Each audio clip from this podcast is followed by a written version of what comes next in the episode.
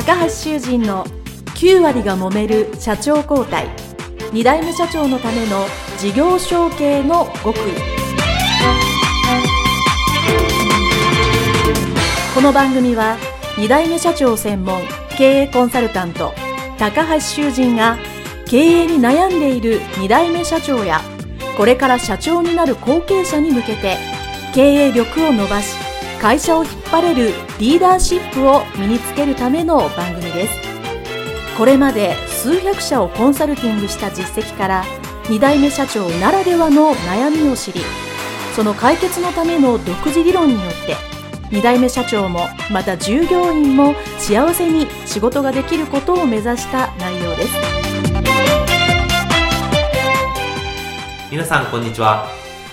事業承継コンサルタントの高橋修人です。本日は大阪で不動産賃貸業をされているマルルンさんをお呼びしてのインタビュー後半でございます、えー、よろしくお願いします。よろしくお願いいたします。えー、前回ですね前半の部分では、まあ、会社を継がれた経緯とか、まあ、会社を入られて、まあ、すぐの時にいろいろ困ったというお話を聞かさせていただきましてまあ、聞いてるね、後継者さんとか、まあ、私もかつてそうだったなというあの、覚えていらっしゃる方もたくさんいらっしゃると思います。で、今日はですね、じゃあ、いざ、会社を任されてみると、どうなったかというお話を聞いていきたいと思いますので、よろしくお願いします。ます。でまあ、前回のお話では、えー、まあ、普通に、えー、OL をされて、えー、ご実家の地土、えー、不動産賃貸業に、えー、入りました。で、まあ、最初はね、あの、いろいろ、えー、暗中模索というか、いろいろやってみて、えー、少しされた後に、で、実際のじゃあ社長をついてみっていうようになったのは、その、詳しく言うとその入ってから何年というか、どれぐらいの時期だったんでしょうか？そうですね。社長という名称はもう最初から最後までなかったんですけど。あ、なかったですね。はい。あの、実際、あの、私が、は、あの、担当してからしばらく経って、有限会社を立ち上げたんですね。はい、そこから、まあ、私自身が、あの、社長という形になったのが、5年ぐらい後っていう感じなんですね。はい。はいそこで初めて社長という名前がついたんで、それまでは単なる、はい。会社に入りました。で、まあ、あの、とりあえずお仕事ですね、不動産賃貸業を、はいまあ、宅建も取りながら、学んでされて、えー、1、2、3、4、5年経った時に有限会社になって、そこで初めて社長そうです。はい。なるほど。はい。まあ、個人事業主のお手伝いをしてたという、うんうん、そんな感じだったんで。なるほど。はい。とはいえ、その、もう5年もありますから、はい、実際その途中で、あの、もう役割的には今思い返すと、まあこれぐらい、この辺ぐらいからもまあいわゆる社長っぽく、うん、責任者っぽくやってたなっていうのはどれぐらいの時期だと思い返します？そうですね。だいたい引き継いで1年ぐらい経つか経たないかだったと思います。会社に入られて、はい、まあ、一応その時点でまあ引き継いだということになって入って1年ぐらい、はい、の時にはもう大体全てやられて。るそうですね。はい、うんうんうん、あのそうするとこう、まああのまあ、その1年後1年後ぐらいのお話で言ういいんですけども、はい、まあ、実際こう自分でやり始めると、まあ、会社なのでこう引き継ぐ前には想定してなかったことが考えられ、考えてなかった、はい、まあ課題とか、はい、まあ問題とか、はい、あの、初めて気づくことがあるんですけども、はい、えー、マルルンさんの場合は何が初めて、あ、これ、引き継いでから初めて分かったっていうのはどんな課題がありました？あの、実際私が引き継いだ時のマンションの築年数っていうのが大体15、6年だったんですね。はい。で、15、6年ってそんなにむちゃくちゃ古いとか、うん、そうですっていうイメージないですよね。うんうん、ところが、空室率が約半分ぐらいはあったんですね。えー、それは、それは大変ですね。ええー、で、えー、そんなに空室率があるのっていうので、ちょっと驚いたのがまず第一それは驚きます。そうなんですよ。それで、なぜそんな空室率があるのかっていうところをいろいろこう探していきましたら、うん、あの、主枠の根源が、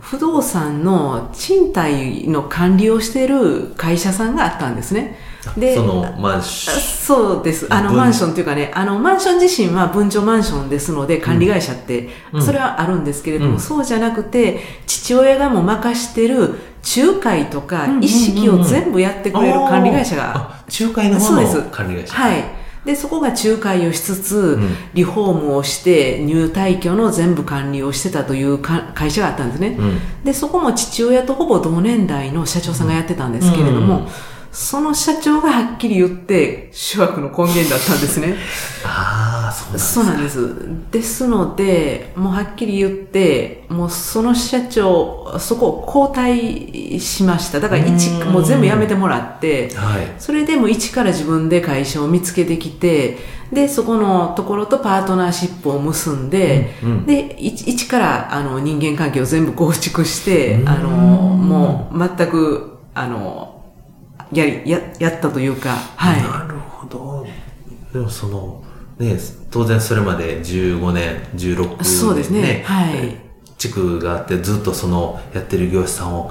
まあ、確かに空室率半分だったらビジネス的には全く言い訳できないと思いますけど、ええまあそれをね、こう、ガラッと変えるっていうのはちょっと勇気がいるかなと思うんですけど、ええどうでしたか？あ、もうむちゃくちゃ勇気はいいりました。はい。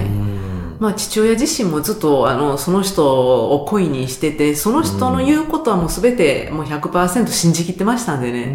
もうおかしいとは思ってなかったみたいなんですね。うんうん。まあでも第三者から見ると明らかにおかしいっていうのと、後でその私があの見つけてきた不動産会社に聞いてみたら、その社長のその昇流っていうかやり方がやっぱ他とはちょっと全然違うから、他の業者さんもついてこないっていうのが分かりまして、やっぱ悪かってんなっていう。うんで、まあリフォームをかけても結構お金、高いお金を取られてたんですね、うちとしては。なるほど。高い割には内装ももう昔ながらの、あの、そその時の今時でないっていう。その時に。なるほど。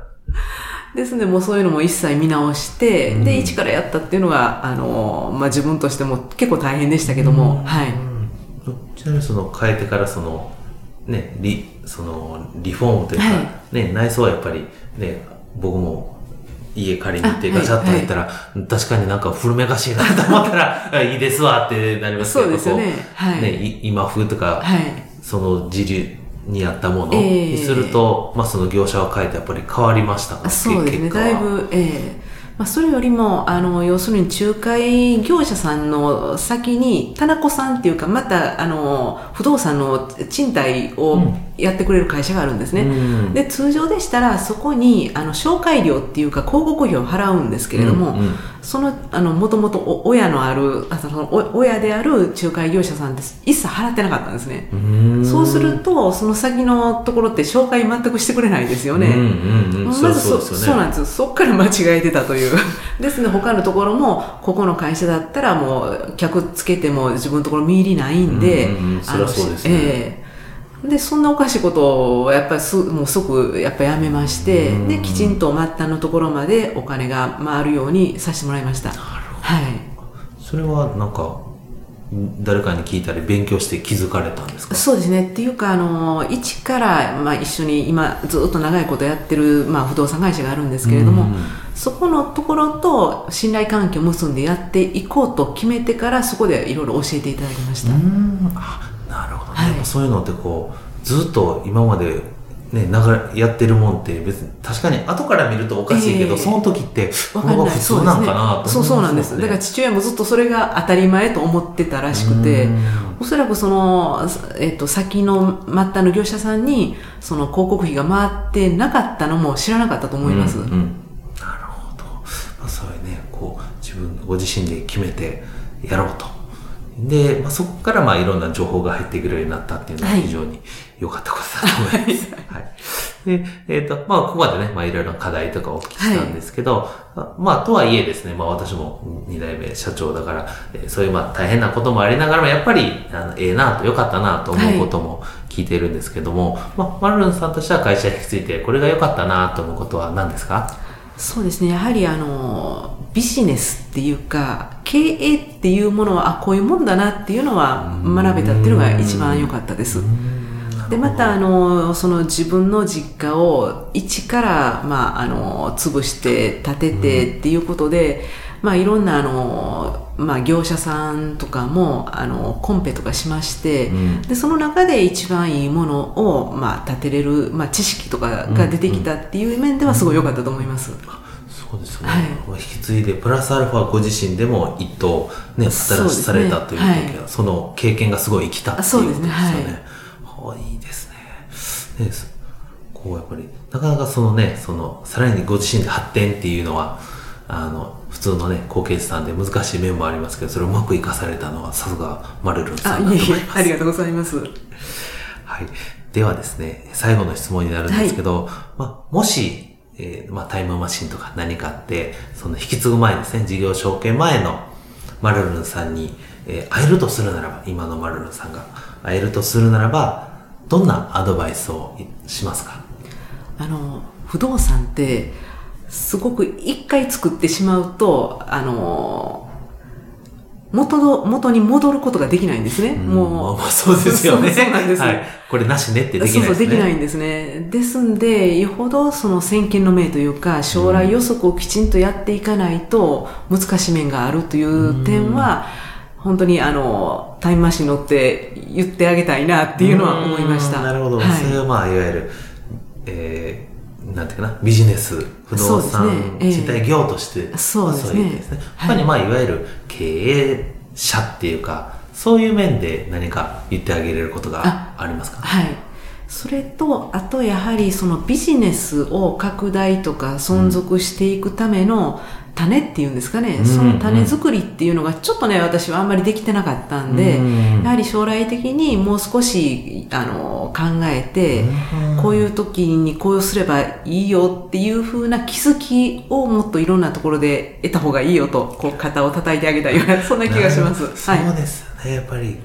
ね、事業承継する後継者さんのね、会社というのは別にそこそこ別に今日明日で大変っていうわけじゃないので、どちらはい。おっしゃる通り次の5年か10年かわかんないですけど、はいはい。次の種を今のやり方しながら同時にそうですね。走らせるっていうことがやっぱり重要ですし、そうで理想ですね。はい、まあその時は目先のことしかやっぱ気づかないんで、うん